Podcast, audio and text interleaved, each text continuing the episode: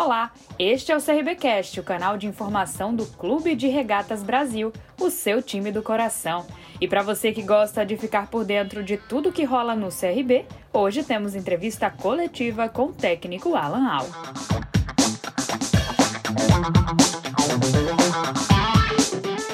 Pessoal, vou iniciar aqui a coletiva com o professor Alan Al. Professor, a primeira pergunta é do Dairone Lima, do canal Fala Regatiano.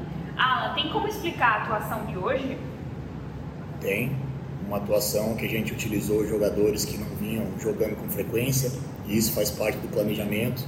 Tivemos 16 finalizações contra zero do, do adversário, três chances de, de gol, duas com o Dudu, uma com o Alan James no, segundo, no primeiro tempo. No segundo tempo iniciamos também perdendo algumas situações, poderíamos ter um, feito um placar mais amplo e eu acredito que tem que se manter a confiança dentro de campo, né, nesses atletas, porque a gente tem um grupo forte e mesmo com todas essas intercorrências de Covid, de, de alguns jogadores sendo poupados fisicamente para não correr o risco de lesão, podendo jogar 30 minutos no máximo, a gente consegue ainda é, manter um, um alto um, um, índice de competitividade, ainda mais hoje contra uma equipe jovem, né?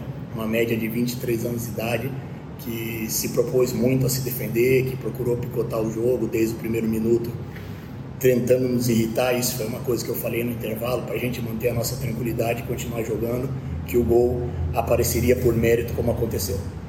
A próxima pergunta é do Luciano Costa, da Rádio Marcel 2020. Alan, qual é a evolução que a equipe apresentou no jogo de hoje? Eu acho que é difícil falar em evolução quando você muda muitos atletas por necessidade, principalmente.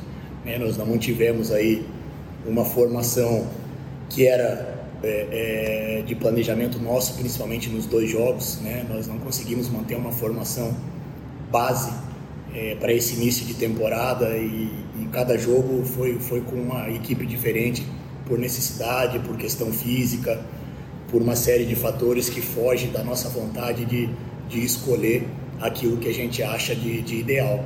Mas eu vejo que nas três partidas, né, Acho que a que a gente menos criou e que a gente menos competiu foi contra o Murici. A vitória contra o esporte, nós tivemos é, um controle do jogo, uma intensidade muito grande e um, um, uma ofensividade muito grande, principalmente no primeiro tempo. E hoje, contra o Cruzeiro, a gente teve paciência.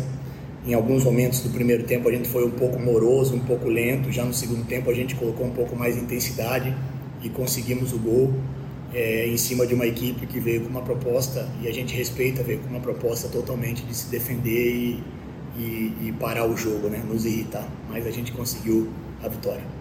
A próxima pergunta é do Tainan Mello, do Papel Brasil. Alan, boa noite. O que tirar de positivo para o duelo contra o Atlético?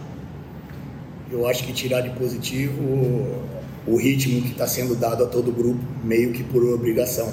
Né? Nós não tivemos ainda a condição de repetir a mesma formação que era do nosso planejamento nesses dois primeiros jogos.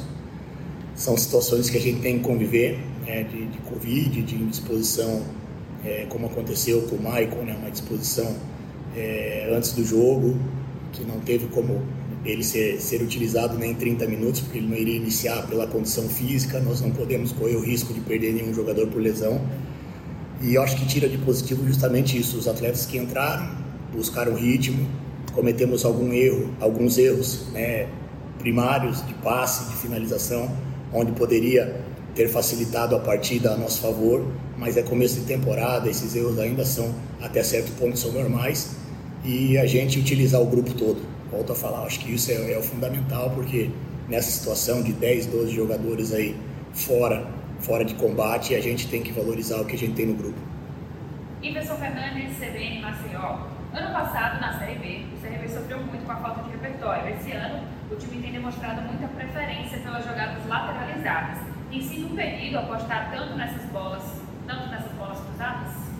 Em dois jogos é difícil você ter um, uma comparação com o que foi na Série B. E eu não concordo com você em questão de repertório. Ano passado, né, a gente pode até especificar mais, nós jogamos de quatro maneiras diferentes, pelo menos as últimas 15, as 15 rodadas independente de quem iniciava ou quem terminava. E eu acho que faltou sim uma definição mais ofensiva ano passado, porque a gente conseguisse transformar em gols todo volume, toda a posse de bola. Se você pesquisar questão de posse de bola, a nossa equipe ficou entre as quatro, se não me engano, na Série B. É, e faltou um pouco mais de definição. E hoje a gente conseguiu transformar em situações de finalização, mas não tivemos felicidade na, na, na finalização final. Tivemos 14 finalização contra adversário, finalizações contra adversário e 8 no gol, só que a gente não conseguiu transformar em gol. Então essa questão de lado de campo, quando você pega uma equipe que trabalha com quatro jogadores atrás fixos e mais uma linha de cinco, deixando só um homem lá na frente, você não pode forçar a jogada por dentro, é impossível. Você tem que usar o lado do campo onde se encontra uma situação de um contra um, de ultrapassagem de lateral, e isso fez com, foi o que nos fez levar a vitória.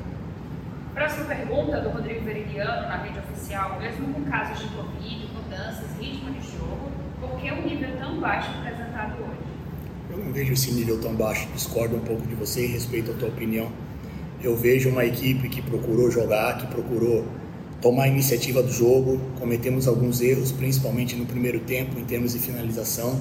Tivemos ali duas, três oportunidades dentro da área, onde poderia mudar de cenário, aí o adversário vai se, vai se, se consolidando defensivamente e o jogo se torna mais difícil pela ansiedade que cria também do outro lado. É, mas mesmo assim trabalhamos, criamos aí 14 situações de finalização, não finalizamos da melhor maneira possível, conseguimos a vitória mas eu vejo que é um processo de evolução. Você falar em nível baixo com três partidas, eu acho que é um pouco precoce e a gente precisa manter a confiança e o trabalho que nós temos um grupo aí, a hora que contar com todo mundo, no nível físico, no nível técnico, é, que esses atletas terminaram ano passado aqui em suas respectivas equipes, eu tenho convicção de que o nosso time vai render muito mais. A última pergunta é do Bruno Protásio, da Rádio Pajussara. Alan, gostaria que você falasse da estreia do São Ramon e da condição física dele. Na quarta, ele já pode ter condições de ser titular? Quarta-feira não tem como, porque existe essa situação da CBF é, pedir né, para os clubes, não sei se ainda se já resolveu ou não, mas a vacinação completa. E de repente a gente não vai poder pelo fato dele ter tomado vacina e ainda não ter completado os dias que, que são necessários. A gente espera dar um, ter uma solução, vamos aguardar. E a questão física dele ainda não está não tá nem perto do ideal. Conversei com ele, né? É, para que ele atuasse 30 minutos hoje pelo menos, e foi isso que a gente fez dentro do planejamento, para que a gente não precipite as coisas e perca o jogador por lesão por mais tempo. E ele é um jogador que tem uma qualidade técnica e uma presença diária indiscutível. Tanto é que hoje, uma oportunidade que apareceu, ele, ele fez o gol e contribuiu demais é, segurando a bola, utilizando é, é, essa, essa saída que ele faz muito bem nas costas dos volantes para a gente é, poder progredir ofensivamente em cima de uma equipe que estava totalmente fechada e marcando de uma forma individual. Muito obrigada, Alan. Eu que agradeço. E esse foi mais um episódio do CRBcast.